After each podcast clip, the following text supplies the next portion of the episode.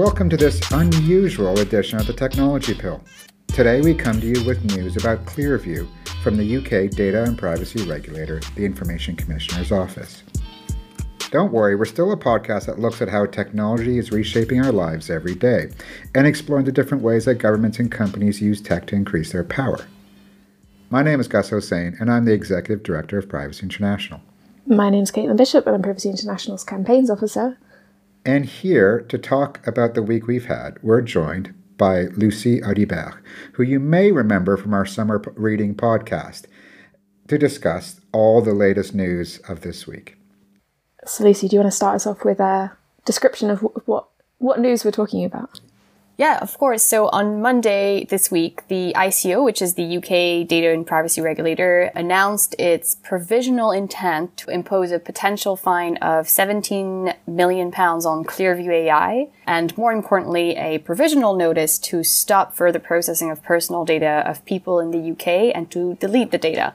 So that's a lot of conditional terminology, unfortunately, because uh, it's not a final decision, but it's still a huge and excellent result in our fight against Clearview AI, the facial recognition company that scrapes uh, photos from the internet and builds a gigantic um, gigantic, sorry, uh, biometrics database. Facial recognition companies are a dime a dozen now, particularly the rise of China's uh, tech industry in this sector and others. What was it about Clearview AI that made it uh, such a, a key actor for us to go after? So, Clearview AI, in our view, was the epitome of how you can use new technologies wrongly and in a way that uh, affects people's rights and privacy. What Clearview AI does, it collects every single photo that it finds online. Um, which means your face could have been grabbed by Clearview AI and filed in its gigantic database, whose access it then sells to government agencies or police uh, forces around the world in our view, this was exactly the kind of thing that European data privacy laws were designed to prevent. And we're really glad that finally, after almost two years of knowing about Clearview AI, uh, regulators are starting to take uh, steps to stop these practices. And why did the ICO like take this step now? So the ICO opened an investigation to Clearview AI uh, last year in 2020, but it took a long time until we heard anything about this investigation, and we were concerned that no other European regulator uh, was taking action. So in May this year, we decided to file coordinated complaints across Europe with various data privacy regulators in order to wake them up and say, look, Clearview AI is, in our opinion, violating the most advanced and protective data privacy laws in the world, and you're not doing anything. And so, yeah, six months onwards, uh, we have the first decision that came out from the ICO, and it's a really good one. Um, so we really hope uh, other regulators follow suit. There's some beautifully. You're such a good lawyer uh, because there's some some words in there you threw uh, in your descriptions that intimated how uh, how this is hard. That is, to us non lawyers out there, we have to understand that the law is not self actuating. You know, just because there's a law like GDPR doesn't mean that companies will immediately comply. And even if there is a problem, it doesn't mean regulators will immediately jump forward. These uh, regulators often need spurring. And I recall when we when we heard that the UK regulator was acting on this, it wasn't well, I can say this because I've been around long enough. It wasn't exactly a sigh of relief to hear, oh, the UK regulator's on it. Just, just as we, we when we heard that the Australian regulator was on it, we didn't breathe a sigh of relief because those are two notoriously weak and slow regulators. And the Australian regulator, as much as it can look into things, it doesn't actually have fining powers. And so um, you know that's why I was excited when when when you all at PI decided to uh, spur other regulators into action. And so, can you describe what it was that that got these regulators, or how we're trying to spur these regulators into action so that they do take Clearview seriously, or in the UK uh, regulators' perspective, did take Clearview seriously? Yeah, so we're using we're using the GDPR in the way that it was intended to protect people. We the complaints we filed uh, are based on what we call data subject access requests that we filed with Clearview. And that show that some PI members of staff had their photos in Clearview's database. And so in that sense, we had uh, what can be called a, a right of action against Clearview because we knew that they were processing our personal data. And in that sense, we, we, we went to regulators to say, look, whatever action you take will not be just action in a vacuum. It will be action against a real processing of personal data. And so, yeah, and the idea to have a coordinated complaint as well was, was so that we, we wanted to show that Clearview's business model is simply unviable, despite it claiming that it's based in the US and that it doesn't operate in other countries anymore. What they were doing was blatantly violating um, European privacy laws, and that's what we wanted we wanted regulators to, to, to, to stand up and say. The preliminary findings that have been published by the ICO are pretty much a copy paste of what we said in our complaints. All of the arguments that we put forward, the ICO has agreed with them. Whether how much we influenced them in that decision, we can't we can't possibly say. But we know that we know they agreed with us, which is, which is already a huge thing. So what the ICO found, in short, is first of all that Clearview can't escape European data protection laws. Um, in that sense, the ICO said we have jurisdiction over you and you will comply with our laws. It found that Clearview has no lawful reason to process people's data in the way they did. It found that it was wrong not to tell people that they were scraping their photos. And it found that it wasn't fair to collect your data in a way that you can't possibly expect. So that hits all the kind of key points in data protection law, and we very much uh, welcome these findings. Nice. Um, what happens next? Like the ICO have made all these provisional judgments. What happens next?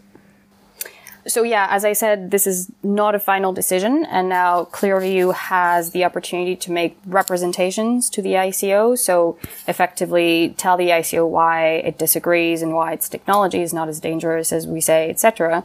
And then the ICO will take a final decision that's expected in mid 2022. So in that sense, we're uh, obviously a bit disappointed that the decision was wasn't more forceful, but it's already a great result, and it's it's it's it's the kinds of steps that a regulator has to take. Clearview has actually already stated that they intend to appeal or take further action uh, to challenge the preliminary breach findings. And we know from press reports that they have they have hired UK lawyers. Uh, so it looks like they're intending to fight this in UK courts and to submit to UK jurisdiction. Um, so it means this will likely go to court, uh, and it means the fight isn't over. So we'll we'll be there. And what about other regulators? So we're still waiting on other regulators to take action. We're waiting on the French, Italian, Greek, and Austrian regulators. We hope this decision will inspire them to take the same to to, to make the same kind of um, of findings about breaches of GDPR because they re- they're relying on effectively the same law as the UK is. So there's no reason why they shouldn't find the same things. There is obviously a big question mark as to enforcement of all of this. As I said before, you know, Clearview is based in, in the US. Um, so it will be up to regulators to, to fully apply their enforcement powers and to courts in, in European countries to, to apply these decisions and to Clearview as well to, to decide to live up to, you know, its, its, uh, its reputation and actually realize that its business model is just not viable. Yeah, and I, I, you keep on repeating that because it matters. That is, it's not a viable business model. We've had regulators say as much, and uh, the fact that Clearview is currently still relying on investment money to to survive. A 17 um, million pound fine hovering over their heads is does not create a uh, hospitable fundraising environment for them. So I think that this uh, no matter how long the appeal takes, it will still be hanging over their heads. And no matter how long the, the other regulators take, and to be fair, regulators take a long time to come up with their decisions. The fact that we have two regulators now, being the Australians and, and the UK regulator, coming out against Clearview it, this does create a, uh, a bad environment to be a intransigent uh, facial recognition company that uses data from the internet. And from a technological perspective, if Clearview actually applies the decisions and deletes the data it was asked to delete, then its whole its whole product falls apart because it relies on indiscriminately scraping photos off the internet And when it does that, there's just no way for it to say, to decide whether a photo is from a UK person or from a US person or from a Greek person. So it will have to recognize and say to its investors that its business model just cannot comply with the, the regulators' findings in, in, in so many countries around the world. So that's that's huge. And America has to wake up and recognize it needs Yeah. to do something here. A federal privacy law. Yeah. What does this mean for Clearview's algorithm? Um, Clearview's trained their algorithm on the basis of the data they've already collected. The data they've already collected includes UK people's data that even if they delete the data from now on and don't process that data from now on, they've already trained their algorithm on it and they're gaining, you know, competitive advantage and money off the back of it. Like, does the ICO agreement, not agreement, judgment, have any like impact on that? Yeah. So I think regulators are not um, forward-looking enough and not technologically savvy enough to even think about these things. Um, so the, the the the decision itself doesn't require.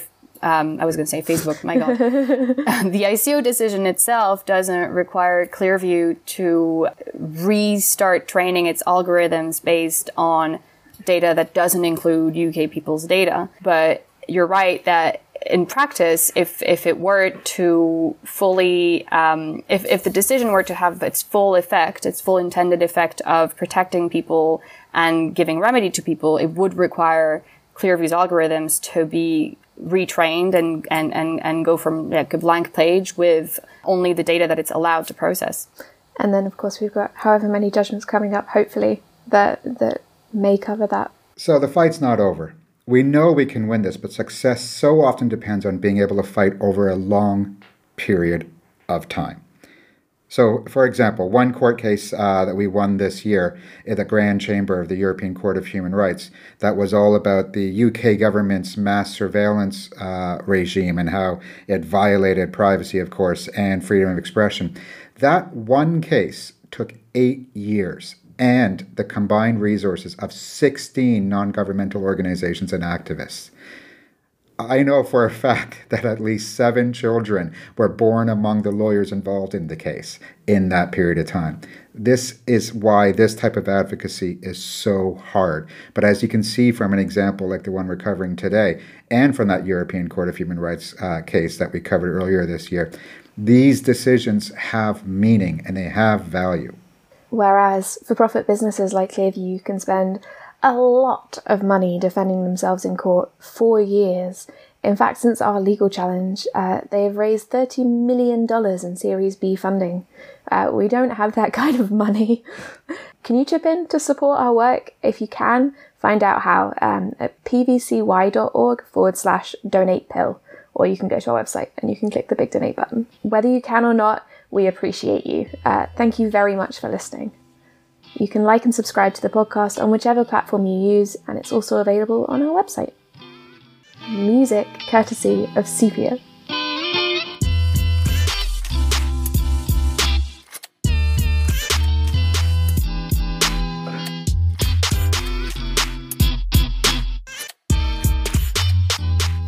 You say sepia, I say sepia. Okay.